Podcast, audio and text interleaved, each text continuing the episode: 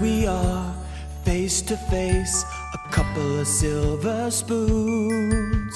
Hoping to find we're two of a kind, making a go, making it grow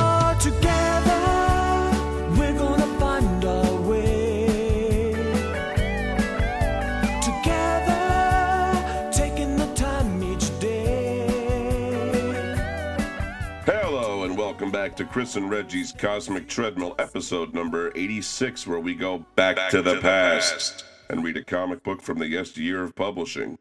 You can find us every Sunday at chrisandreggie.podbean.com or pick us up on iTunes, Stitcher, Google Play, iHeartRadio, Spotify, and by double tapping left on your D-pad. Hmm. Yes, today we're be this dis- week? Yeah. We're going to be discussing two, count 'em, two issues of Quantum and Woody. The first two issues, a matter of fact. All right. Uh, all- written by Christopher Priest with pencils by MD Doc Bright, inks by Greg Adams, lettering by Comicraft's John Roshell, edited by Omar Omar Ben Mali and Linaire Thompson, presided over by Fabian Nicieza, published by Acclaim Valiant Comics in June and July of 1997. Acclaim Comics. Aren't they the video game Hmm. guys? Maybe. Yeah, we'll get into that a little bit later on, but of course we have to dispense with the usual biographical information. The fellow that known at this time as Christopher Priest, who chooses to be known chose, chooses to be known as Priest these days, uh, was born James Christopher Owsley on June 30th, 1961, in Hollis, Queens, New York. An interview with Vulture.com in uh, 2018, January of this year, Priest said, It was a fairly hostile environment. I got beat up a lot in that environment. I was mugged in that environment. I had guns pointed at me in anger in that environment. I'd climb into the closet and just close the door and cut my hands over my ears and try to scream out the noise and just cry and go, I hate being poor. I can't stand being poor. But the closet offered another respite, he says. I'd go in there and I'd read comics. It was a big storage area, and I would climb in there and I would put on a little lamp, and that was the only place I could get away from the maniacs. Now, Priest started out as a DC Comics fan, then moved on to reading Marvel. He would enter comics uh, as a profession as an intern at Marvel in 1978.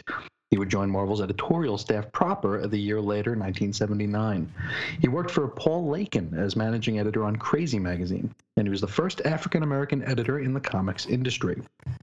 Streetwise, Priest's first solo album, recorded under the stage name Hollis Stone, was released on vinyl in 1981. Uh, the cover photo, which was taken by Eliot R. Brown, shows Priest standing in front of the Marvel Comics office building at 575 Madison Avenue. A blending of comics and pop music right there. Beautiful. Indeed. I love to see it. Next, Priest assisted uh, editor Larry Hama on the Conan titles. Priest made his professional debut as a writer with the first issue of the Falcon miniseries that ran four issues from November 1983 through February 1984 cover dates. He would begin writing Power Man and Iron Fist with number 11, that's November 1984 cover date. And he was also made the full editor of the Spider Man comic book line from uh, 1985 to 1986. Yeah, uh, which was kind of the beginning of uh, some problems for him. Uh, yes. Professional and personal disagreements eventually led to his leaving Marvel in that same Vulture.com interview. Then Marvel editor in chief uh, Jim Shooter recalled. He, he wasn't good at editing. He's obviously a smart guy, but he had just no interest in bureaucracy and wasn't dealing real well with getting people to work on time and keeping a schedule on that t- stuff. Uh, Priest recalled it was a, a terribly unhappy time of my life, both personally and professionally. Putting me in charge of Spider Man was an incredibly bad call. Saddling me with several beloved staffers as creative talent on books that constituted over 2 million of Marvel's bottom line was a very bad idea. There was also a feeling among Marvel staff that Priest gave preferential treatment to African American freelancers. According to a post on Priest's blog, which is digitalpriest.com, while waiting for paychecks to arrive, Priest had several black and one white freelancers hanging around his office one day. He recalls, The next morning, my boss, Jim Shooter, appeared in my doorway and, as embarrassed as hell, said others had raised a concern that I was, quote, firing all the white people and replacing them with black people, unquote. Uh, he felt the claim had no merit, but still, when several people he trusted had come to his office saying I was having, quote, a meeting with and attempting to organize the black creators at Marvel, he felt it was his responsibility to look into it. So Priest assured Shooter that there was no takeover plan, but he was pretty angry. He says, I wrote him a detailed memo subject white supremacy update identifying every black artist I was using, what I was using them for, what the duration of the assignment was, and so forth, just so the next time someone comes into the EIC's office alarmed about a meeting in my office, the EIC would have something to show. I also included Bob Layton on that list, but he, Layton, was so light skinned he fooled me, and besides, he knew all the words to the Earth, Wind, and Fire songs. so, you know, where, what, while while Jim Shooter's uh, worry may have been unfounded, the reaction was maybe a little over the top as well. Absolutely. Now, things really would come to a head when Marvel was working on a project to relieve famine in Africa. This was Heroes for Hope in 1985, starring the X Men by Jim Starlin and Bernie Wrightson. In Priest's own words from his blog, he says Denys Cowan dropped by and mentioned, amused, that he'd, he'd seen the list of talent working on the famine relief project. There wasn't a single African American creator invited to participate. This actually amused me tremendously, and I went over the list myself to make sure. But, yep, no blacks had been thought of as, quote, the very best of the very best, and none were invited to work on this book. Tickled, I picked up the phone and called Larry Hama, telling him no blacks were on the list. Larry was hugely amused and suggested we do our own charity relief book for the poor white trash of Appalachia. he and I howled with laughter and then shook off the dumbness of it all and got on with our lives. Only, he continues, a white staffer had overheard part of the conversation. I assume the notion of my recruiting Hama to do my own alternate charity book, and some warped interpretation of my conversation with Hama got reported down the hall to the X Men office where the book was being developed. The editors became incensed and loudly demanded my head on a plate for essentially inciting the black talent to stop working for Marvel. I mean, this thing got blown to huge proportions, so much so that by the end of the day, it was largely accepted as fact that I was organizing a walkout of black talent, and the EIC kind of put me and the X Men editor in a room to negotiate a deal. The X Men Ed, who uh, was likely Ann Nocenti, although he doesn't actually ever say in the blog, was not amused and I and refused to believe me when I said I had no intention of bad mouthing the project. I was invited to participate, but I just chuckled and said, "No affirmative action, please."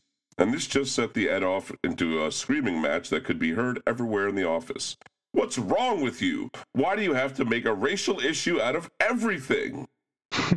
That'd be weird if that was Ann Nocenti, huh? It That- does seem weird. I mean, I, I just went from who the you know managing editor was at the time, but it could have been one of the staff. I could have been anybody. Might have been, yeah, because Nocenti seems like she'd be into She, that. she'd be cool. yeah, exactly. But okay. Now, in that Vulture.com uh, interview, uh, Jim Shooter explains I called him into my office and said, I have to fire you. And he said, Thank you. All right. Uh, Priest would continue writing for Marvel, even after Jim Shooter's departure, but he felt things were too tense there to keep soliciting work. Priest's tenure writing Power Man and Iron Fist concluded with Iron Fist's Controversial Death. That was the last issue, number 125, September 1986 cover. That was a long run, huh? 11 to was a- 125. Absolutely. Very long run. Now, uh, Priest had a run as writer on Green Lantern when the character was exclusive to the anthology series Action Comics Weekly from 1988 through 1989. He'd worked with artists Gil Kane and Tod Smith during his first run, and then upon his return, he worked with artist M.D. Bright, who we will meet shortly. Yeah. Uh, he moved to uh, New Brunswick, New Jersey, and took a job driving Greyhound buses for a few years. Yikes. Uh, now, after he left, Tom DeFalco and Ron Frenz introduced the character Aloysius Jamesley in Thor number 391. This is May 1988 cover. This is an egotistical architect clearly based on Priest. Uh, now, about the character, Priest would say, after I left staff, there were issues of Thor that featured a guy named Al- Aloysius P. Jamesley, who was blatantly and litigiously me. A mean spirited Tuckerization that, even I have to admit, was really funny in an insider kind of way. Fans might not find Jamesley that funny, but it was a wicked rip at me and largely deserved, so I didn't make a big deal out of it. Yeah, so he took it in stride. That's cool. That's has some self awareness for sure. Uh, now, in 1990, after driving buses for a couple of years, Priest accepted an editorial job at DC Comics. But he did keep the bus driving job as a backup for a little while. Just in case. Yeah, uh, which actually in that year was probably a very good idea. Uh, Editor Mike Gold remembers in that Vulture.com piece, it was difficult to hire any black person back then because it was an old white boys club. You get a lot of questions like, why do you want him? Boy, I hear he's not reliable. Priest and MD Bright would work ag- again on the first issue of Green Lantern Emerald Dawn. That was December 1989 cover date before Priest departed. In 1993, Priest co produced live Minister Daryl Sher- Cherry and the Covenant Mass Choir, a full concert multi track recording featuring an 85 voice choir and 10 piece band, including Priest playing bass guitar on two selections. This album was recorded before a live concert audience in New Brunswick, New Jersey. It was during this time he started going by the name Christopher Priest. He recently explained that the name change, which came after his divorce, was because he wanted a more distinctive moniker than what he'd been had for up to that point. And he'd been pretty elusive about it when asked before. I know, So this is uh, pretty recent. It, you know, going through it, I, I saw like he didn't want to. There were times he just said like next question. He didn't want to talk about it yeah, at he all. didn't even want to address it. But just recently, he, he spilled the beans as much as he did, and that's good enough for me. Sure enough. Now, in 1993, he'd become part of the group of writers and artists, including Dwayne McDuffie, Denys Cowan, Michael Davis, and Derek T. Dingle, that would launch Milestone Media. There's a comic book specializing in showcasing characters of color in an all new universe. They were and still are affiliated with DC Comics. Priest has said that he was that he that Priest had said he was intended to become the company's editor in chief. However, personal problems forced him to scale down his involvement to a liaison between DC and Milestone.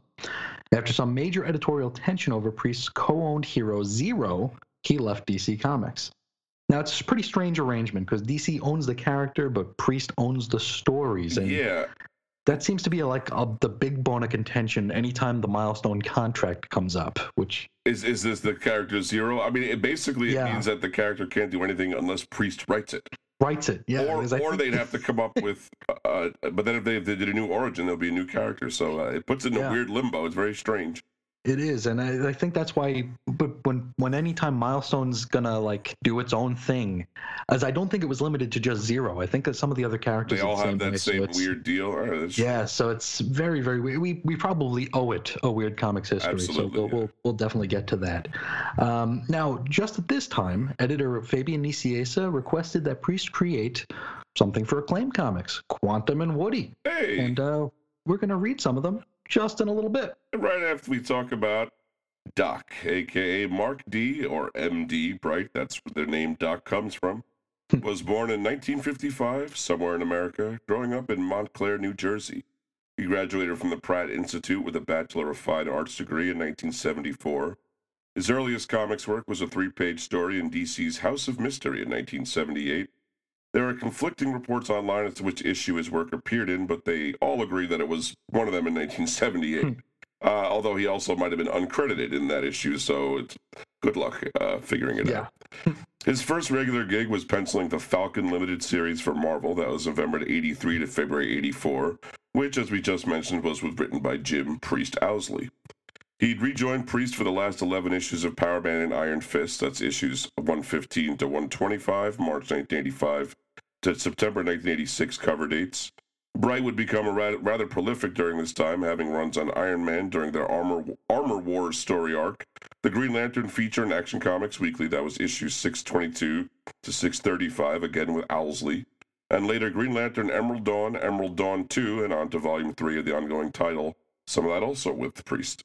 Mhm. Uh, like Priest, Bright would join up with Milestone contributing pencils for the Icon series, and then in the late 90s, he drew Quantum and Woody. Hey, and we mentioned Acclaim Comics earlier, so let's uh let's try to parse that here. Yeah. Uh, now, to tell the story of Acclaim Comics, we're going to have to discuss two different companies: Acclaim Entertainment and Valiant Comics. We'll start with Valiant Comics. Founded in 1989 by former Marvel Comics editor-in-chief Jim Shooter. Uh, you can uh, listen to more of uh, Shooter's tumultuous trek through the 90s during episode 71 of the Cosmic Treadmill. That's where we discuss Star Brand Mhm. but it's uh, mostly a Jim Shooter bio. Pretty much, yeah. And it is available in the archives. Uh, in 1988, Shooter, along with a businessman buddy, Stephen J. Massarsky, got a group of investors together with the express purchase, purpose of purchasing Marvel Comics. They would be outbid by that Ron Perelman guy. Yeah. Uh, from there, Shooter and Massarsky would form Voyager Communications, and Valiant Comics would be this company's comics imprint. In 1992, Valiant would release its launch titles Harbinger, Exo Man of War, Rai, and Shadow Man.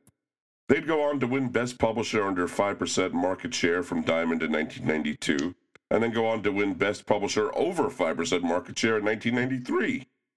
Harbinger number one was called the Collectible of the Decade by Wizard Magazine.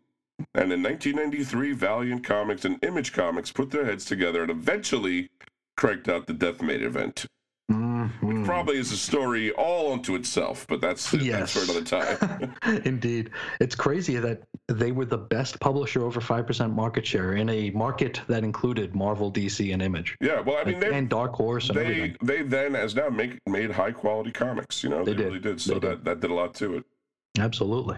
Now, on the other side, we've got Acclaim Entertainment Incorporated, founded in 1987 in Delaware, USA.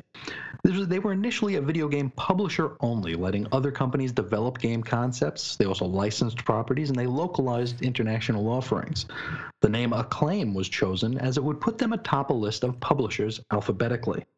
This unseated Activision, where company co founder Greg Fischbach served as president from 1983 through 1986 which as as it would as it would go is exactly what Activision had done years before when the founders left former top of the alphabetical list publisher Atari. Oh, but when they made Uh, the, when they made the company, ah, it was all Yeah. over. There, no one It's all done. You can- You're gonna have to go into like numbers before. that. yeah. Uh, now in 1994, Acclaim saw profits of 481 million dollars. Hey, So hey, why not go shopping for a comic book company? yeah, let's acquire some properties. Hmm. So they purchased Voyager Entertainment in 1994.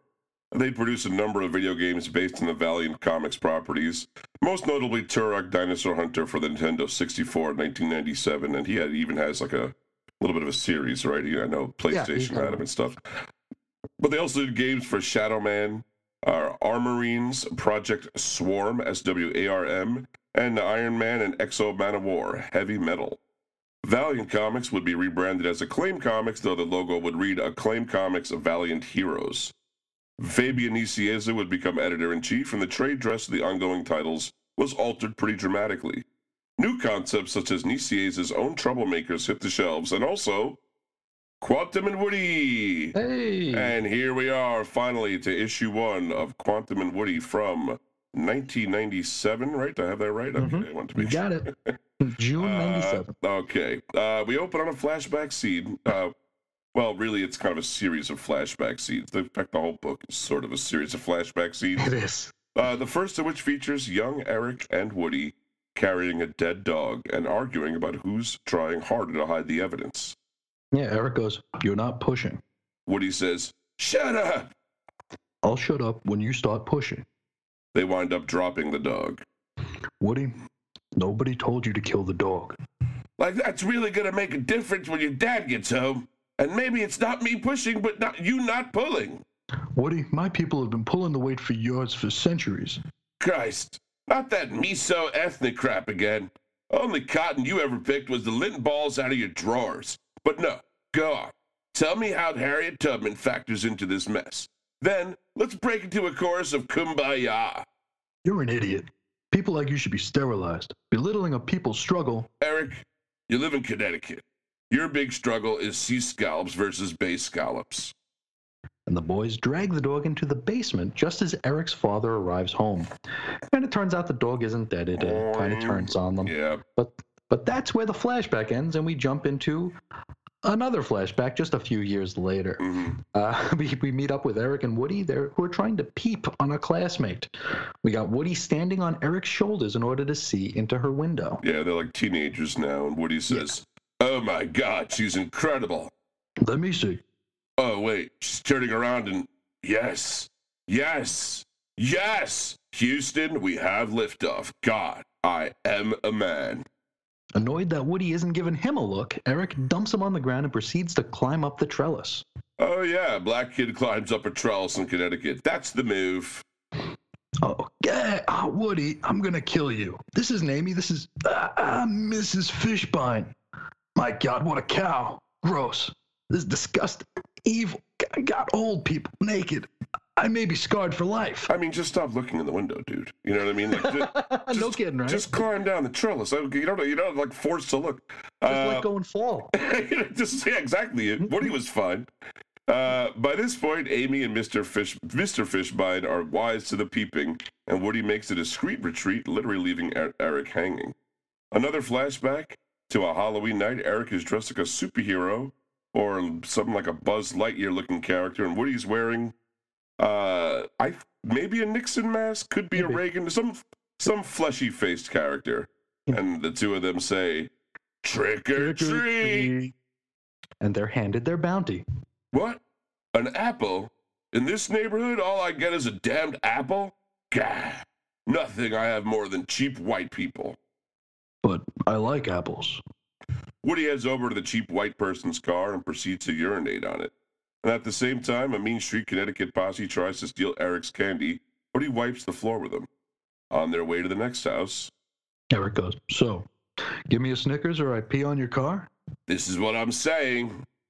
And we jump ahead again, though still in a flashback. Woody has run off in the school bathroom. Uh, Woody has run off, but in the school bathroom.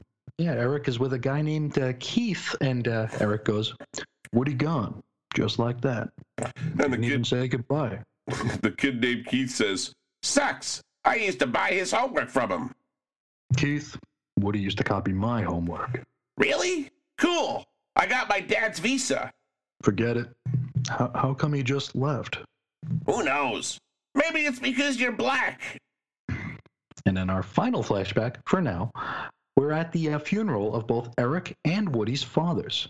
Eric is in a mil- military attire and is surrounded by family. Woody is in a trench coat, standing off to the side all by himself. Their eyes meet and they charge toward one another. The scene changes to the present, or at least closer to the present. Right. Uh, Eric and Woody are in their quantum and Woody costumes, and they clang their bracelets that they wear on their right wrists together. We shift ahead again to Eric trying to persuade Woody to wear the uh, superhero boots that he'd created for him. Okay. Let's try this again. Explain it to me like I'm a four-year-old. You are a four year old. Yeah, but I don't look like a drag queen, and that's what'll happen if I put these on. And Woody points to his bare foot, This is Woody's foot. and then he points to his booted foot. This is Woody's foot on drugs. Now, despite his arguments, Eric reminds Woody that he owes him for the dog, and so he suits up. In our next scene, we begin getting down to the nitty gritty. Quantum and Woody are at the police station. Yeah, Joe says, okay, you are Qantas, Quantum, and you are a superhero. don't be ridiculous. See? Told you everyone would call you Qantas. You sound like that Australian monkey, Eric. Any idea what they're talking about here? The Australian airline Qantas used to have a talking koala as a mascot, so that- Close enough, right? A, a, a koala's not a monkey, though, but like, maybe.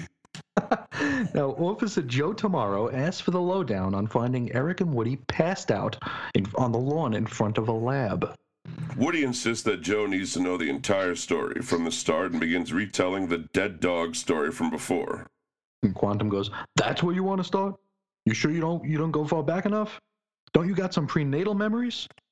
Joe suggests they just start the story af- at the funeral, and so they do. We learned that Woody and Eric's fathers were business partners who formed a group called Affirm Research. They also perished at the very same helicopter crash. At the funeral, the boys are confronted by that very same Officer Joe. He says, A little convenient, don't you think? And Eric goes, "What? What are you trying to say, Mister?" I'm trying to say I don't think the crash was an accident. Well, no. Eh. Uh, now, later, Eric decides to look into a firm research to see what he might that he might uncover that possible uh, foul play. And as he packs his duffel bag, So, OJ, going after the real killers, huh? I don't think you're funny. Sure you do. What's with the bracelets? Oh yeah, he's uh, wearing bracelets. Found them at the house in my dad's stuff. Eric explains to Woody that he's off to look into his father's chief assistant, a Count Nefaria looking fella named David Warrant. Uh, Woody decides to tag along, and they stake the man out as he goes about his mundane daily routine. And uh, we mean it when we say mundane. Yeah, the Woody says, "This man's an onion, Eric. I never knew life could be so dull." And what if that onion killed our dads? They argue a bit more, with Woody suggesting that Eric shouldn't be hogging those bracelets. After all, they could have belonged to his father. Now, they wrestle a bit in the car, with Woody managing to wrangle one of the pair. In the struggle, they lose Warrant. So they decide to head for their father's labs to see if he went there. And as luck would have it, he has. Hey, it all worked out. Back at the police station, uh, now in the present, I guess, uh, Joe asks if he might take a look at the bracelets. Yes, Quantum goes, That's not possible. Uh, yeah, they um uh, don't come off. And they explain. We go back to flashback, and they've infiltrated that lab, but they cannot locate Warrant. We've been all over this joint, Eric. Shh, keep keep your voice down. Okay, how's this? They argue a little bit more, and then Woody starts cranking some YMCA. A uh, remake of YMCA with uniform crash spray. Of course, of course. Right. Um, and Eric shoves them to the ground as they enter the area with their father's electromagnetic containment. Who's he? What's it? Something or other, yeah. Just what the hell is your problem? I'll tell you what my problem is, idiot. My father is dead, and it's all some kind of joke to you. Everything's always a joke to you. Your whole life's been one big pool party. That's really what you think, isn't it? You and your prep schools and West freaking Point. You're self absorbed, Eric. And now we flash back to Eric uh, chatting with the Keith kid in the restroom after Woody flew the coop. Eric goes, How come he just left? It's probably because you're an N word. And yes, they say the N word. They use the actual N word, but we do not. We do not. Uh, now, Woody is aghast that Eric thinks that he left because he was ashamed of having a black friend. What? What kind of idiot are you? You never called, never wrote me. And Woody slugs Eric in the face and says, I never knew your phone number, you moron. I live next door to you. When did I ever call you on the phone? I never wrote because my mom said you moved away. Eric reels back and goes to tackle Woody, and he goes, My, how convenient. And you couldn't pull yourself away from the sun deck long enough to find out? You had a sun deck, jerk. I had a fire escape. Eric thinks Woody's full of it, since they both grew up rich. Uh, they continue pummeling one another until they notice that Warrant has snuck in and locked them in the room with that electromagnetic doohickey. Yeah, he flips a switch and the boys kind of begin to dissipate. Yeah, Eric goes, The chamber, the field modulators must be transforming us from matter to energy. Wow, that's amazing. I'd probably come up with, ah, or something similar. Eric proceeds to pound on the window, shouting to Warrant, Warrant! Warren, Warren, Warren, damn you! No, no, keep screaming. He'll change his mind. This earns Woody uh, another sock in the mush. uh, they fight a bit more before accidentally clanging their bracelets. And the next thing we and they know, they're outside the lab in the lawn. We hop back to the present, and uh, we're in the police station again. Yeah, Officer Joe says, okay, tell me about the costumes, the names. And Woody says, well, that's another story. But first, a flashback. Woody and Eric are young teens eating at a McDonald's alike. Woody is explaining the difference between Eric and Amy Fishbine using shakers of salt and pepper. Since, you know, Eric's black and Amy's white. Oh, very convenient. Yeah. While they're eating and chatting, a busload of kids from the South Bronx is getting ready to head back. While Eric attempts to chat up Miss Fishbine, uh, Woody chats up the bus driver, heavily implying that his black friend should pop probably be on that bus. As, as Eric's pulled away, he goes, But but I live here. The bus driver says, Sure, right. Come on, kid, on the bus. Now, back to the story. Quantum uses a grappling gun to send a line up the side of a, a guy named Frank Marshall's apartment building. He then climbs up Adam West Batman style. Woody says, You have to be kidding. Climb the wall. Yes. 20 stories up. Yes. Eric, who does that? Who exactly? We're going to end up on Montel Williams or, ah, Jerry Springer next to the peg legged hermaphrodite rabbi. Yes, this did come out in the late 90s. Why do you ask? I think it's pretty obvious. uh, Woody finally gives up, gives in, and up the wall they go. Climbing, however, gives him one hell of a wedgie. As they near the top, they find themselves the target of a pair of super soakering teenagers. And one of the kid yells down, Hey, mister, stop digging in your butt. The fellas lose their balance and almost take a header to the ground. And Woody's foot gets wrapped up in their grappling line, and he manages to grab Quantum by the ankle before he can plummet. The kids continue to, to super soak him, and they've drawn the attention of an officer. Yeah, the officer goes, Look, All couples go through rough spots. I'm sure you can work this out. And now a crowd begins to form and they yell, Jump! Jump, Jump! jump, Jump! jump, Jump! jump. That's it, Eric. I'm going to shoot you. And then Quantum goes, Officer, we're not jumpers. And we're not a couple. We're investigators And we're not a couple. working on the Palmer case. And we're not a couple. The, fellow, the fellows pull their stuff together and continue looking for Marshall's apartment. Upon locating it, Quantum reels back and attempts to smash through the window. Unfortunately, it's made out of Lexan. Now, Lexan is kind of like, you know, you call Kleenex tissues. Uh, it's kind of a Right. leading brand name for this kind of uh, polycarbonate resin thermoplastic with an impact strength 250 times greater than normal glass. That said, Quantum just whoops into it without breaking through. Woody decides the best course of action might be to unload his pistol into the Lexan window, but oh yes, Lexan is also found in bullet resistant glass, so the shots just ricochet off it. Mm-hmm. Now, back in the present, Officer Joe is just as confused as we are. So, how did you go from being KO'd on the lawn to climbing Frank Marshall's wall? Yeah, really. And so, another flashback. Now we're in Woody's apartment as he's awakened by the, a knocking at his door. He gets out of bed, and we can see that his bottom half has transformed into energy. He answers the door, and it's Eric. Eric? Notice anything different? The mustache. Nice touch. Wait, you already had that. Woody, you have no legs. We're reverting to energy again. And uh, Eric is wearing a trench coat under which he, like Woody, has no legs. Eric grabs Woody and leads him outside so they can repeat what they did back at the lab and clang their bracelets.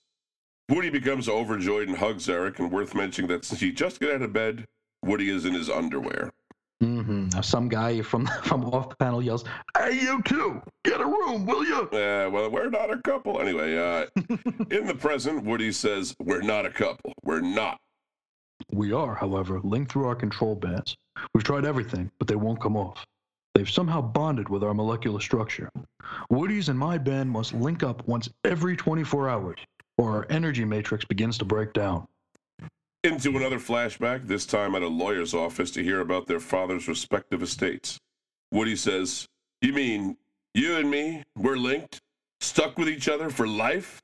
I just want to bury my dad, grab my half of the estate, and split. A lawyer goes, I'm afraid it's not that simple, Mr. Van Shelton. During your parents' divorce proceeding, the judge asked you which parent you wanted to live with. Hey, I was 11. What did I know? Your father, resentful of your choice, extended the customary age 21 trust fund payout. Two years for every year you lived with your mother, Well, I lived with mom for 12 years.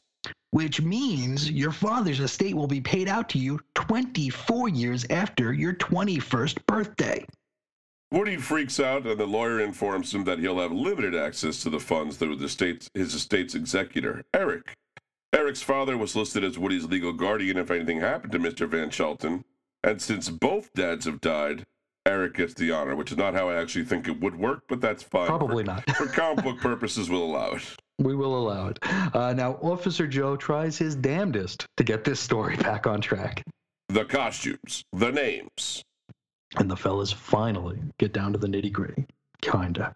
Uh, now, a few days have passed since uh, the, the the bottom halves coming out here, and uh, Woody decides to visit Eric with a proposition. There should be more. We should be doing more. We have this power, Eric, and we're sitting out here on Long Island when every day people are suffering in the city. People we can help. People who need someone to stand up for them. Back in the present, So, you talked him into becoming what? A superhero? And Woody says, Actually, I thought we put up some neighborhood watch signs, hand out flyers, and what's that crime dog's name again? But Eric never does anything halfway. And so, back in flashback land, we join Eric and Woody at the local costume shop. Eric greets the salesman with, I need a costume. Salesman says, You don't say! Something black and form fitting. I'm all out of black spandex. How about something in a nice aqua blue chiffon? And Woody says, Hey, hey, we're not a couple. Eric and Woody then try on a few familiar outfits, especially if you're uh, if you know uh, Christopher Priest's Right. bibliography. Uh, first, we have Eric dressed as Power Man and Woody dressed as Iron Fist. Then it's Eric as Falcon and Woody as Green Lantern, though the costume is blue. and then Eric as Icon and Woody as Ricochet, uh, as Rocket from Milestone. And this last one, we're not positive. It looks like Eric as Iron Man and Woody Hmm. as wearing Quantum's outfit version of it, right? it's I'm not really yeah. sure. Yeah, but uh, something weird.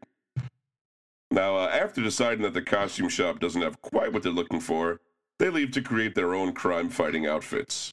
Yes, Eric in costume goes, My code name will be Quantum, after the energy pool we both draw from. I suppose you have a better idea? What code name will you be using? hmm. Criminals are superstitious and cowardly. I think I'll call myself Woody. Eric stares daggers at Woody until Officer Joe once again brings us back to the present. So, this business with Marshall. This is your first case, then.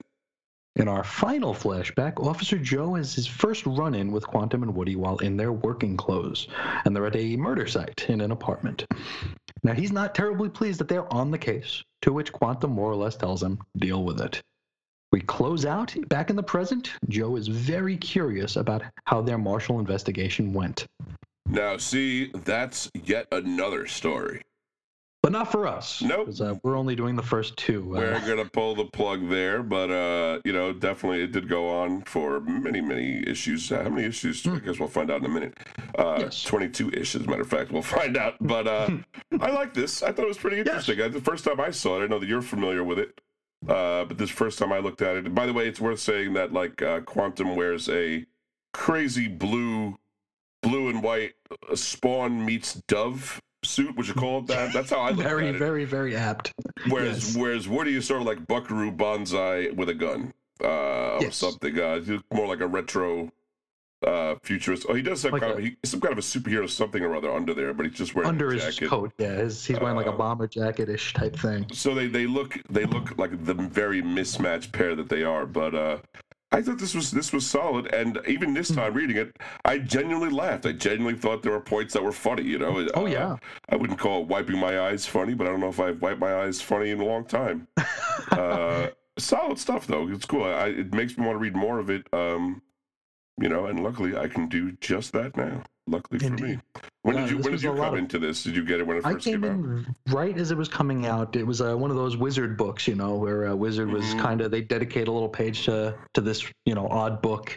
And uh, as luck would have it, as I was getting into it, uh, Christopher Priest was at a local store signing. Oh wow! So uh, yeah, so it was the first and only time I've stood online to have someone sign a book, and uh, he signed issues one and two for me. The book, the books we just discussed. Look at that. So I, so I've got them in the long box now. With uh, even filled out a certificate of authenticity. So, Oh boy. Well, yeah, so sure. not messing around.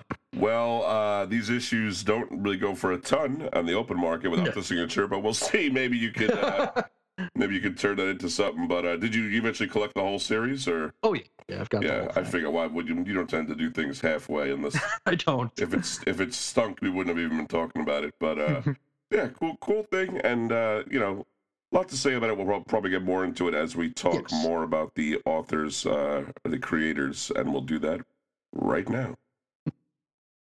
Now we're going to go back to Christopher Priest and we will close out this volume of Quantum and Woody for now. It ran 22 ish issues from June 1997 through January 2000 cover dates. Now, Priest based these characters partly on those played by Wesley Snipes and Woody Harrelson in the film White Men Can't Jump. Uh, jump ahead to October 2012. Valiant Entertainment announced it would release every previously published Quantum and Woody issue via digital distributor Comixology.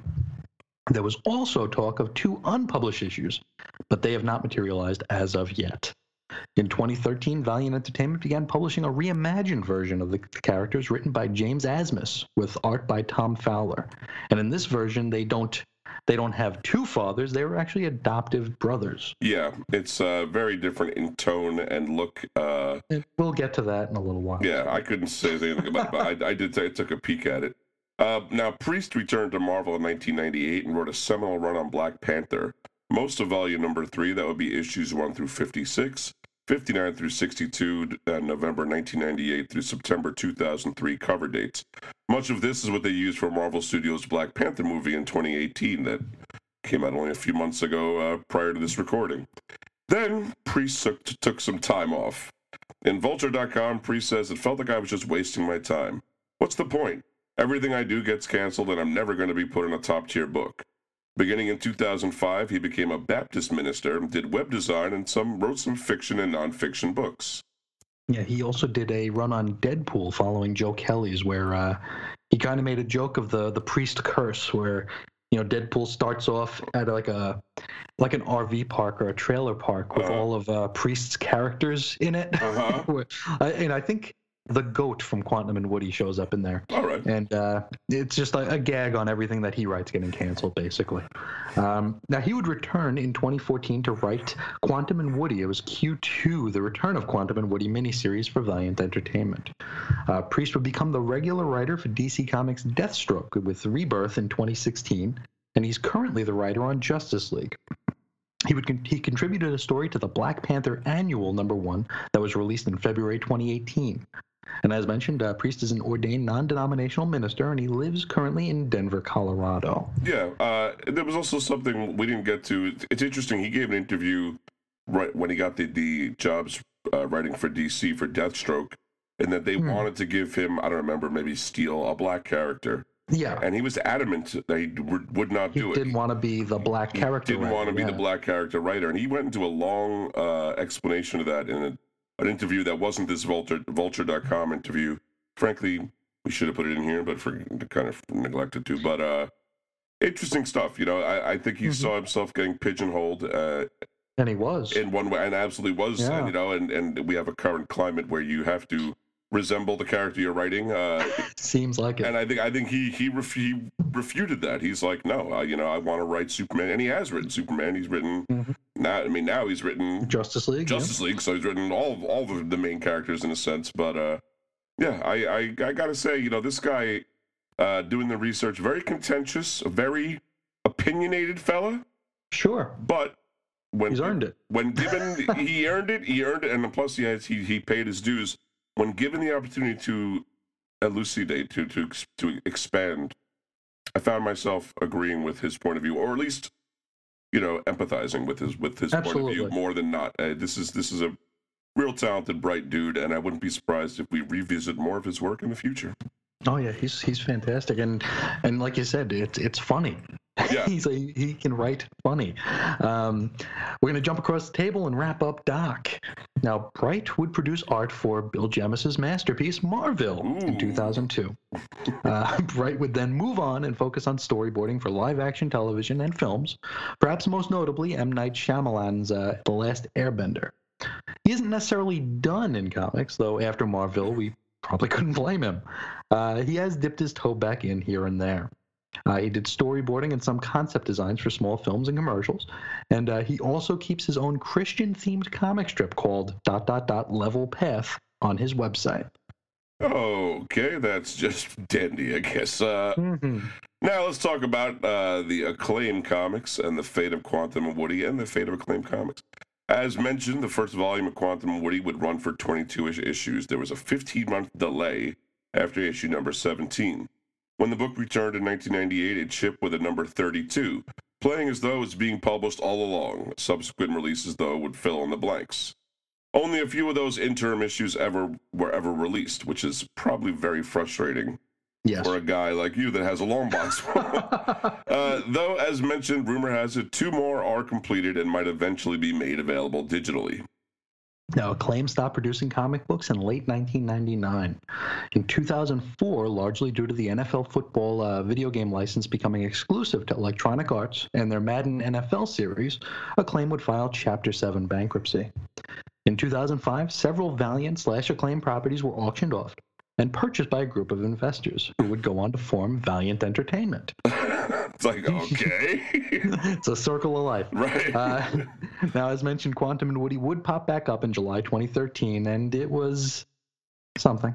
Um, Priest and Bright would reunite for Q2, the return of Quantum and Woody miniseries, the following year, and uh, they they, they something too.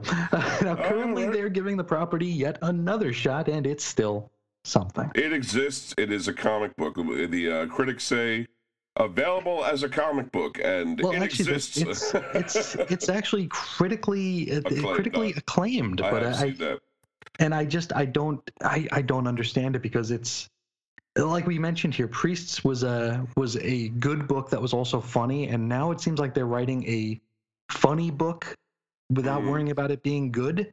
Yeah, And there are so few people on this planet who are actually funny. we we had we Yeah. had a kind of a longish discussion about this yesterday. Yeah, Uh, you know, it's it's well in in older interviews when I was looking doing the research, uh, Priest said that actually it wasn't that older interview. It was, it was somewhat more recently, but he said that when he wrote the original Quantum and Woody, he wasn't trying to write a funny book.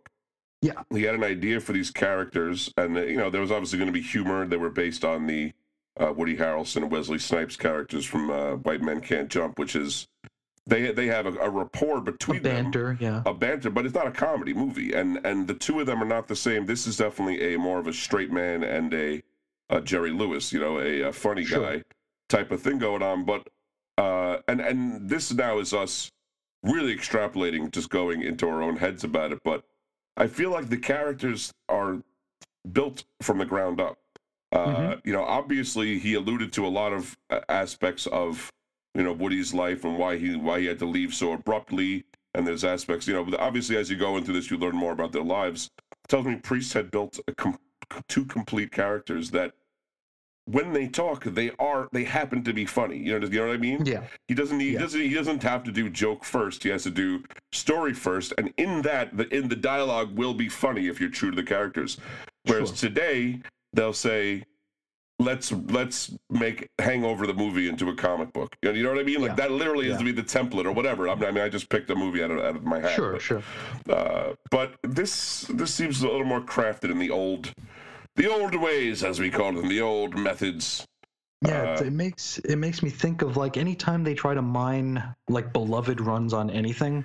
Yeah, Like like the the, the example I said yesterday was anytime anybody goes to the Bwahaha JLI, it's always it's it, it it doesn't have the heart. It's just here's gags, here's Batman punching Guy Gardner, yeah. and that's that's now laugh laugh now I think- because that's what you do. It's, it, and it just is it's so soulless I mean, and Uh, simplified. as as we know, the comic book industry does not understand the concept of diminishing returns. So we know why they are constantly doing the same this thing.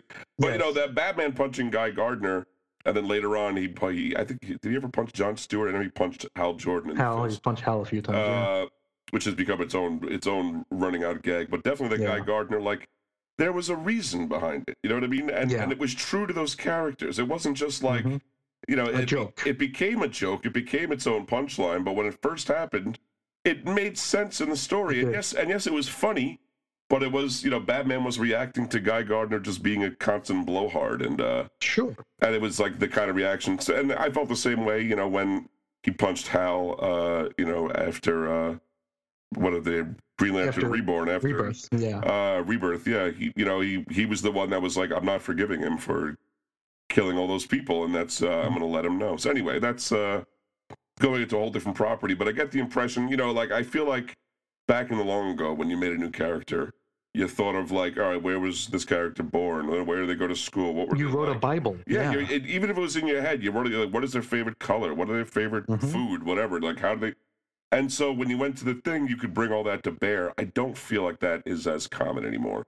I, It's I think it's like uh, let's make whatever it is. Let's, rip off something the other company did or take something from TV. Yeah. So just the, the property is just now pigeonholed as this is the funny book and uh and it's largely not um and it's also largely not for me I agree. We should definitely bring back Steve Ditko's original Squirrel Girl, but we will uh, de- deviate from that and. Uh, yes take deviate from comics entirely for a moment. Well, not entirely, but mostly, and talk about uh, from the world's worst superhero team to the wor- one of, some of the world's worst video games, and some that aren't so bad, frankly. I think I think we're going to be a little rough on them, but uh, Acclaim did make some of our favorite uh, Crumbtastic games. or at least Chronologically, publish them yes that's right, or published them. Too. I mean. Later on, they acquired a company called LJN, which is phenomenal, known for making some of the worst ever games hmm didn't even get into those games for this. We just went with the straight, you know. Oh God, we'd be talking forever. I mean, yeah. it, would be, it would be we'd have to open up another podcast. But uh, first, we'll talk about Tiger Heli, and we're talking about the NES version that came out in 1985. This is a vertical scrolling shooter where the player controls a helicopter, taking on hordes of enemies, which include tanks, battleships, and artillery. But oddly, there are no flying enemies in the game, so it's it's like 1942, but you're not Mhm. fighting any planes. You're just shooting Yep. down. Uh, it's also kind of annoying because there's three lives, but there are one-hit kills and unlimited Mhm. ammunition. So it's at once very easy and very frustrating at the same time. Yes. Uh, we got Wizards and Warriors, which was a series started in 1987 on the NES. This is a, uh, I believe these were done by they they were developed by Rare. Rare did, yeah, Um, but acclaim, yes. yeah. They got the publishing rights there. Um, now, this is a plat- platformer similar to Ghouls and Ghosts, but you know, without the tight play control. Right. really, just much much worse. Uh, your character is a knight in armor who hops around and swats at various characters with a lance. And when we say swats, you, you'll, you'll have to look it up. It's Just, just, literally a- just, sw- just just waggling a sword. Now there are different power ups in the game, granting a power temporarily temporarily jump boosts, ranged weapons, and etc. By far, the stupidest is a cloak of invisibility, which makes the main character invisible only to the player. yeah, it's so with the I, You still I- take damage. I actually loved this game as a kid, and uh, but I was always like, at the first I got that, and uh, at first I even got to a point where I could understand because basically what it is is your character is always centered on the screen, right? So you kind of you kind of learn to figure out how to like judge the screen, but then I realized that the other creatures keep attacking you. They still sense you. So Yeah. what is the point? It's like just to make it really hard for yourself for like a minute, you know? It's so weird.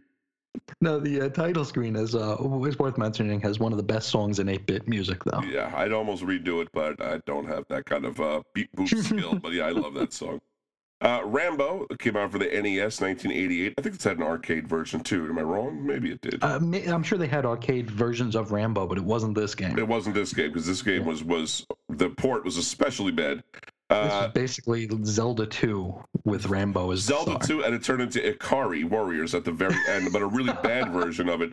Uh, the game starts off with Colonel Trautman asking Rambo whether or not he wants to leave the prison and start the mission. mission. Mhm. Players are given a choice, but they cannot advance in the game unless yes is chosen. So you can sit there and just choose no all Forever. day, forever. Just like, no, I'm staying here. uh, enemies include helicopters and giant spiders, which is just as you have heard about the Vietnam Just War. like the movie. Right, uh, exactly. And uh, the ending sequence allows the player to throw a giant kanji character for anger towards Murdoch after returning to the base, which turns Murdoch into a frog. Also, just like Right. the movie, exactly like the movie. Uh, the American version concludes with the word end on a black screen. very, very foreign film, I'll tell you. I like it. Mhm. And and you know that that's what whenever I beat a game and you know spending hours and hours and hours trying to beat a game and learn it, it was the most satisfying thing in the world just seeing the word end, End on a screen, right? A winner is you. That was another good one, you know. we'll jump over to Double Dragon, uh, the Double Dragon line. We're going to talk about two, The Revenge, 1988 NES. The sequel, of course, to the beat 'em up classic Double Dragon. The arcade version of this game is essentially an improved version of the original title. The NES version is also an improvement over the NES port of the original Double Dragon, in that it finally allows two player co op. But the good times stop there. Yeah. Uh, you know, in the first Double Dragon, you could do two players, but it was like a fighting game. You would do like a one-on-one fight. Yeah, yeah, you could actually you fight each other, but you couldn't, Yeah. couldn't roll down and beat up uh, the hordes of guys coming at you. Yeah. Indeed.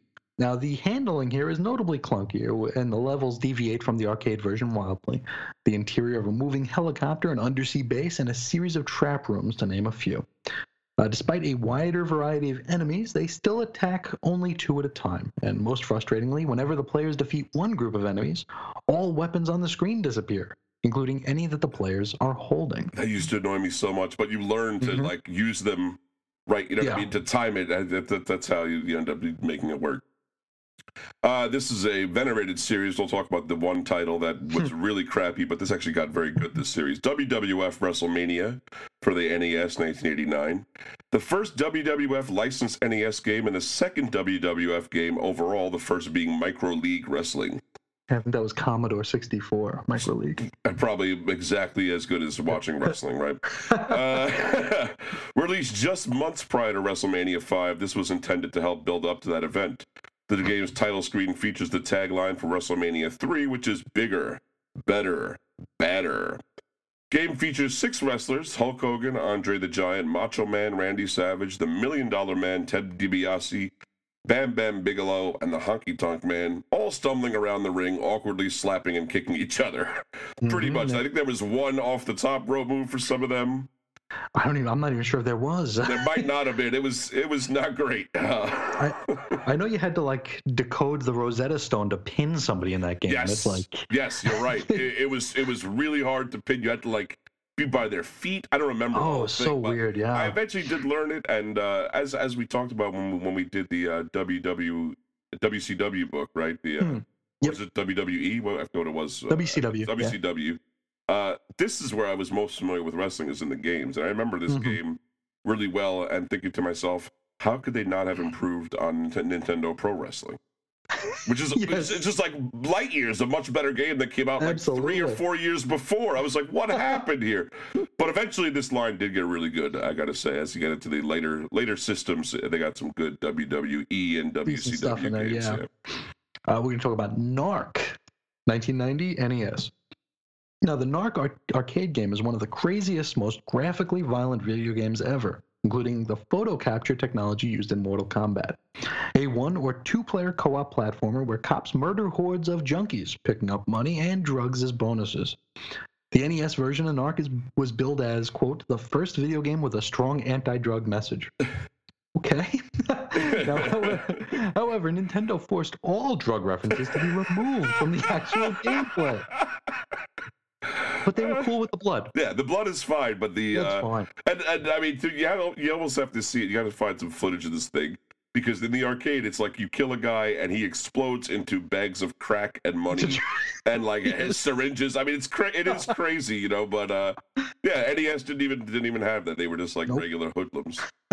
now, the NES version looked pretty cruddy, and uh, gameplay suffered from only having two buttons, of course, because the arcade had six. Yeah, it was really difficult. I remember I had it because I loved that arcade game so much.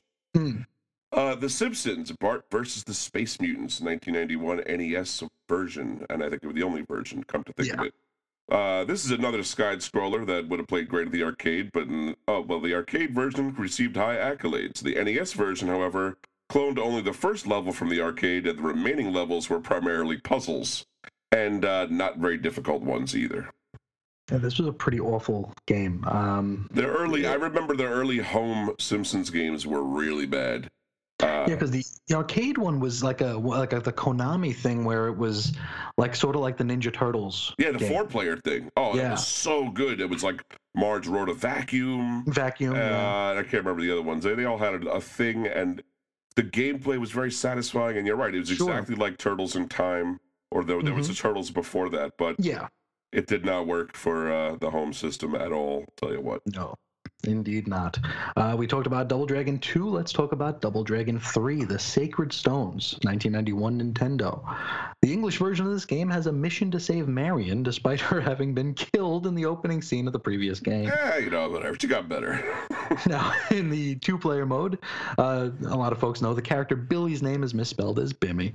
Um, the NES port has a complicated power up that enables the, the player to spawn another character for a limited time. So you start off with, you only get one life. So you, Mhm. you die once, you're done.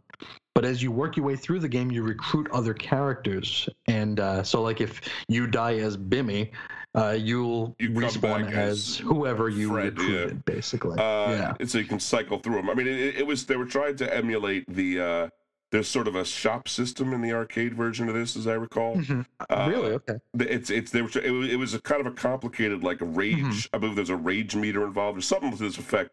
Uh, and this was their their concession to it, but it was just kind of like a little clunkier than the other, than, Hmm. than not as elegant. Uh, I also remember like the whole thing with like they even added another board on the uh, NES version where you had to go save Marion or something had to happen.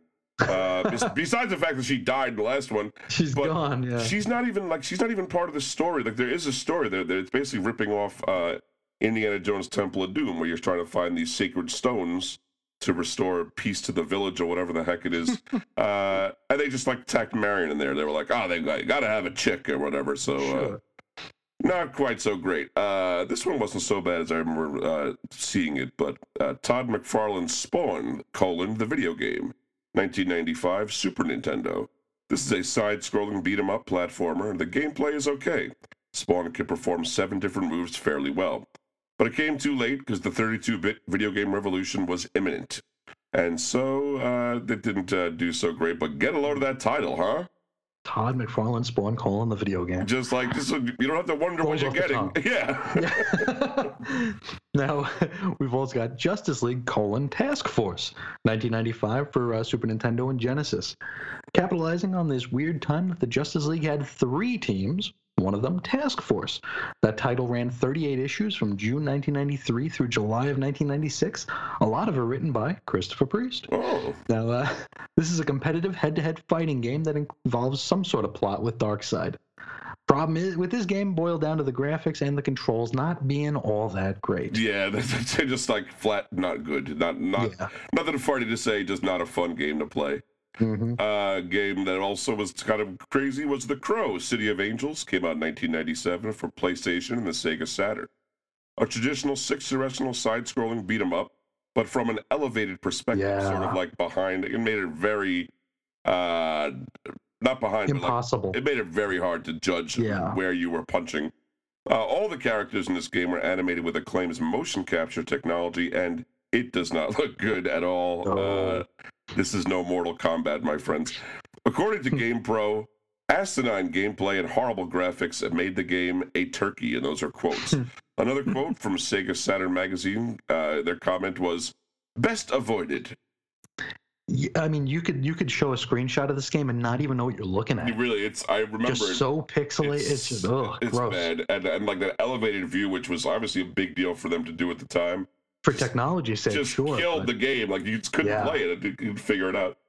Absolutely. We're going to jump over to South Park, 1998 for the Nintendo 64 and the Sony PlayStation. This is, believe it or not, a first person shooter based on the show, of course.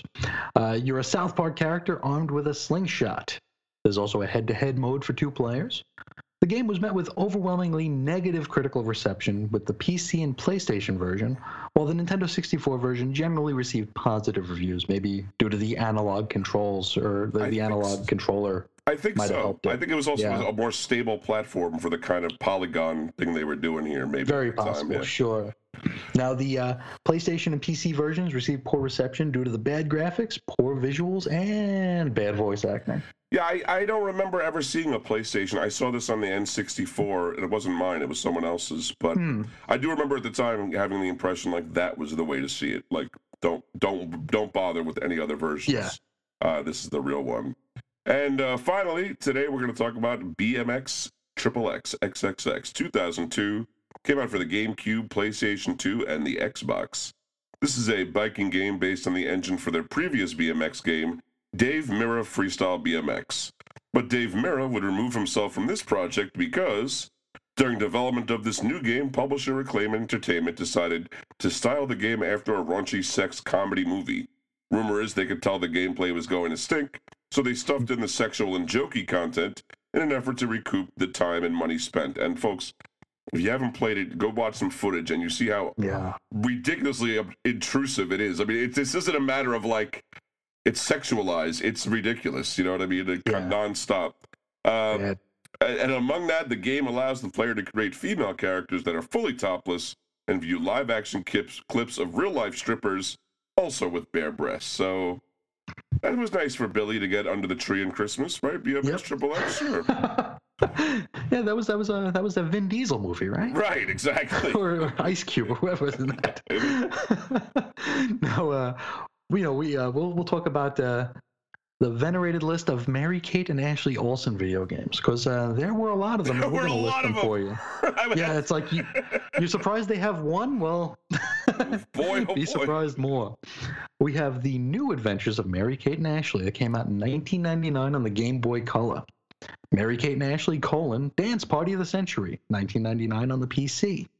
Mary Kate and Ashley, Get a Clue, 2000 Game Boy Color. We got Mary Kate and Ashley, Magical Mystery Mall, 2000 for the PlayStation. Mary Kate and Ashley, Pocket Planner, 2000 for Game Boy Color. I bet it's just a pocket planner too, like it's just like a bet it PDA. is. I bet it Uh, is. Mary Kate and Ashley, Winner's Circle, 2001 for PlayStation, Game Boy Color. Mary Kate and Ashley Crush Course, 2001 for the PlayStation, PC, and Game Boy Color. Don't, aren't you happy you kept you held on to that Game Boy Oh Color? yeah, absolutely. Mary Kate and Ashley Girls Night Out, 2002 Game Boy Advance. Mary Kate and Ashley Sweet 16 hyphen License to Drive, 2002 Game Boy Advanced, GameCube, and PlayStation 2. and finally, Mary Kate and Ashley in Action. It was canceled, meant to be released in the fall 2003 for GameCube, PlayStation 2, PC, Game Boy Advance, but I think uh, they actually amassed so much money that it was threatening to spill over and suffocate them, so they decided Right. they don't have to uh, worry about making more video games. Uh, It's all and- wild to see home consoles getting the, like you, you almost expect this kind of thing on a Game Boy, Sure, yeah, but but, but it's like PlayStation 2. What? I can't imagine like yeah, sitting at home with a PlayStation 2 with a big screen, you know, being. But, but then again, these could be great games, Chris. We have no idea. I can't claim to have ever we are played any speaking of out of turn. So, uh, they're now just a handful of Acclaim's, poor marketing attempts that are pretty funny and uh, kind of well known. Uh, for Turok Evolution, uh, for that release, Acclaim offered $13,000 for someone who named their newborn baby Turok in the United States. In the United Kingdom, uh, Acclaim offered a thousand pounds, though, and a new Xbox console for someone who legally changed their name to Turok. So if you change your name, uh, it's unknown for sure whether anyone took them up on this offer, but all sides point to no. Tell you what, if that came out, if they did that like now It with social media the Oh, way it is, It would be done. It would be done. someone would do it. Absolutely. People would be racing to do Yeah. it. Uh, we have uh, Shadow Man Second Coming, where the S is a two. Uh, now, Acclaim wanted to advertise this game on tombstones and graves. Yeah, it's uh, pretty bad. Sorry your grandmother passed away. Wow. Now uh, we have Gladiator, Sword of Vengeance, and with this, Acclaim planned to put ads of this violent video game at bus stops that would periodically bleed. what? I Bleed. I don't. I mean, uh, you know, the technical aspect aside, I guess there's something. Why do we want that? Why is that a a, a thing you want to see waiting for the bus. Did they have like Rob Liefeld as a consultant? Probably. You know, we got to make it more extreme. anyway, uh, last two we got Virtua Tennis 2. Acclaim painted home uh, did this painted homing pigeons to look like tennis balls so they could disrupt the Wimbledon Tennis Championships in the UK. They were actually trained pigeons. They they flapped aggressively in front of the attendees, reve- revealing a Virtua Tennis logo on their bellies. Not surprisingly, this led to several lawsuits. They, they, they, Oh, I'll tell you, those tennis people are not. They're not jokey people. They don't mess around. No, they're not. They're not laughing it up. Uh, Burnout Two, Point of Impact, and this one, I, I don't. I wonder if they did anything. I doubt it. Acclaim said they would pay anyone's speeding ticket on the day Burnout Two was released in the UK. wow. Yeah, which I bet the UK was not happy with that. They were like, "No, No, no, we will not allow you to do that." No. Yikes. So that is the tumultuous turn for uh, Mhm. Acclaim from humble beginnings to whatever the hell that was. Yeah, Uh, they're still around, right? I think they're still. No, no, they're gone. Oh, they're gone. Never mind Yeah, they're, they, they, they filed for bankruptcy. They're out. Uh, and uh, apparently not a minute too soon. Uh, God only knows what they'd be doing now. It's true. I, I thought maybe someone bought Acclaim's assets and then opened up a new company called Acclaim. That's what happened with Valiant. So. you imagine them with like drone technology and stuff? oh boy! Oh god! Oh, The marketing campaigns would just be horrible. Oh, scary stuff. Uh, now we'll, we'll wrap up this episode with some uh, listener mail. We've got two, count them two pieces of mail. First one from Bobby Bain, and uh, you you want to give uh, where to find her? Uh, does- you find her on Sure. Twitter at Nerdy Talk to Me, and two And is a two. And the show, right? The uh, She the doesn't do- show. She has she doesn't do that show anymore. Oh, okay. She's okay. she's off the radio, but uh, she can be found on Twitter at Nerdy Talk number two me. Now she says, Hey, Chris and Reggie, I just wanted to drop a note to tell you guys how much I love the Cosmic Treadmill podcast. I mostly hate my job, but it does allow me to listen to a lot of podcasts. While some podcasts I never quite get to, the Cosmic Treadmill is a Monday morning must. You might as well call me a bona fide treadhead. All right. Is that a thing yet? Tread yet? Can it be a thing already? It is I now. think yes. Yeah. I think yes. I love it. I think you've started it out to Treadheads. Uh, uh, she goes on, I really enjoyed episode 73, which covered Double A's recommendation of Fantastic Four 51. That's uh, Aaron's recommendation. It was so fun hearing both of you voice of different versions of the thing. Chris as the real Ben Grimm and Reggie as his evil doppelganger. Yeah, that's we, we wanted to uh, differentiate that. While Reggie's voice seems tailor made for the thing, Chris really nailed, nailed the gentleness of Yancey's Street's Granite Goliath. I always love the voices you guys do, especially Reggie's Cesar Romero Joker, or that one time Chris did Charo. Uh, Chris also has a great repertoire of wrestlers' voices, too, he can pull out. Uh, what can I say? I've always had a thing for hot Latin trannies. Uh, tongue face. Uh, you should see my wife, Coochie Coochie. Coochie coochie. Mhm. I also really liked episode 80 with Deron, D- Darren Murphy's suggestion of Batman Digital Justice. I never did like that book, but your review your review with Bob Razak has made it so enjoyable. Also, thank you for another edition of Rad Ads. I've listened to the first one quite a few times, and the second one was possibly even better. Those, those were a lot of fun. Yeah, we have a good time with those because it's it's and it's a part of comics that are truly vanished now. So it's almost like Absolutely. uh, doing archaeology or something. Uh, anyway, I just wanted to thank you for both. All, thank you both for all the fun, and although I'm sure it's a lot of hard work, it's also a lot of good work. So keep up the good work, gentlemen. I really appreciate it. That's all I got for you guys. So until next time, keep it on the treadmill, trannyliciously. all right. Uh, and she followed up with a second email with a request, but we don't reveal requests on the air right. because we like to keep them surprised. Mhm. Uh, our next piece of mail is from Jeremiah Jones Goldstein. He says, I finished listening to the last two episodes and I enjoyed them very much. The Quick Bunny and Superman comic sounded pretty goofy but fun. The Western Tales episode was really great. I think it's really fun when you do these comics that have multiple stories. It's fun to hear, hear all the different creator bios and get different stories all in one episode. I agree that it is a lot of fun to hear, Mm-hmm. but uh, getting all those bios out, boy, woo, that that deadline comes a looming. Yep. Uh, I also he goes on to say I also really like the hooks for each episodes.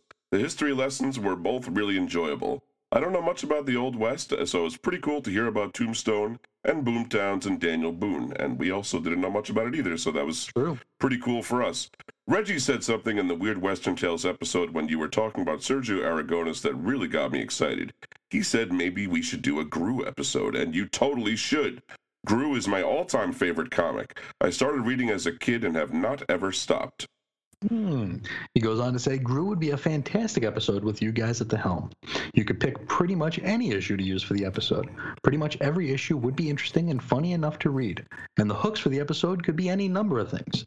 You could do lengthy creator bios on Sergio and Mark Evanier. Or Evanier. We never know which Never know which one, but we know who he is. we know him, yes. Uh, it could be a long running creator owned properties that cross companies and years, such as Cerebus with Dave Sim, ElfQuest with Wendy and Richard Pini, Astro City with Kurt Busiek, etc.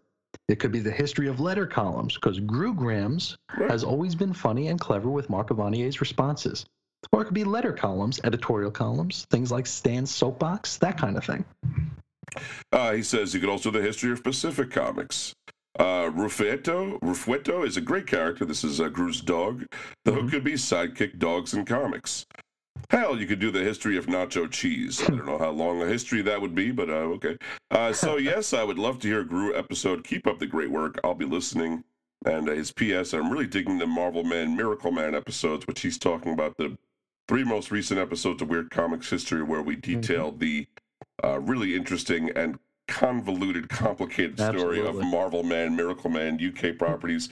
They're in the feed. You go check them out. They should be close to this episode. So uh, get them, get them while they're hot, folks. But uh, as far as Groo, you know, this is I definitely could see us doing it. I think we left it here because we sort of mentioned it, so it's not technically his pick. But uh, I'll tell you, I'll be honest. Uh, you know, all these hooks sound good, but just between Sergio Aragonés and Mark Vanier or Vanier, that might fill the episode because That's the, a long episode, Two of them are very prolific. Very prolific and, uh, very go- out there. They a lot of uh, a lot of interviews, a lot of uh, Oh gosh, show you. a lot of stuff on both of I you. mean, Mark Varney. I mean, Mark Varnier has got one of the best blogs, just not about him, but about comics history. We use it all the time for just Mhm. just episodes. research. Yeah, uh, for research. So I could definitely see that. Uh, the hook really made to be seen, but yeah, we'll we'll, we'll dig into. We'll find uh, a Groo issue worth doing. And you're right. It, it- they went uh, Pacific Epic. I think didn't did, Mhm. did Dark Marvel Horse? Image. Didn't Marvel do them under the Marvel banner? Did I imagine that? That was probably No, that was just epic. just Epic. Okay, but Yeah. uh, yeah, they've been through, and, and I think now they're in IDW.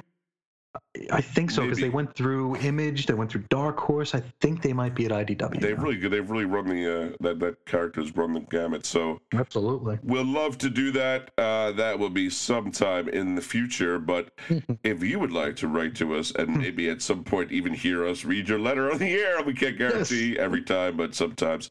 Uh, or you have suggestions you want to talk about uh, Quantum and what do you want to talk about Priest MD Bright, or anything, Acclaim, you want to tell us your favorite video games, you write to us at weirdcomicshistory at gmail.com. Uh, find us on Facebook at facebook.com slash cosmic history. We also have a Tumblr page, cosmictmailhistory.tumblr.com.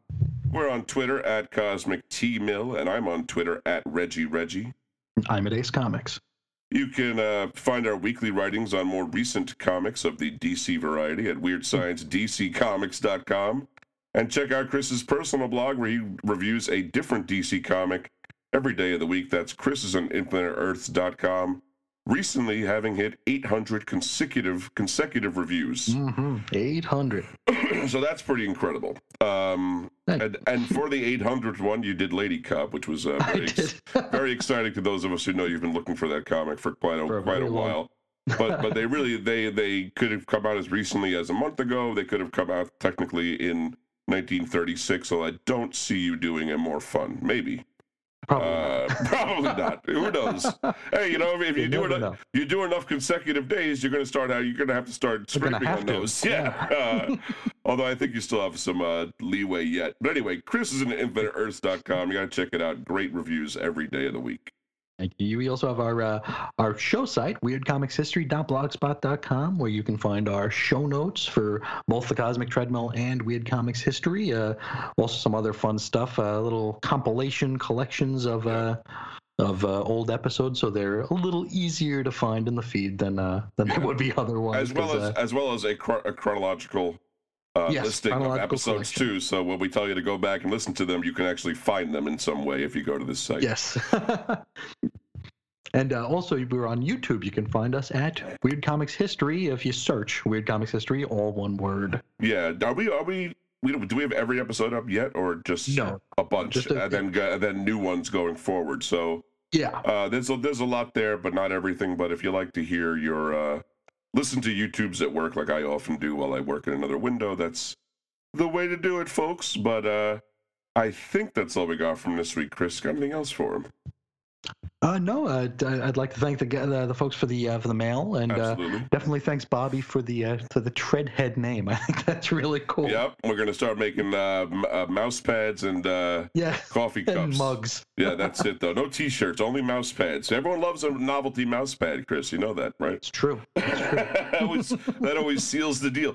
Uh, well, if that's all we got for, for I think I'm gonna tell them to keep it on the treadmill quantishly. We're not a couple.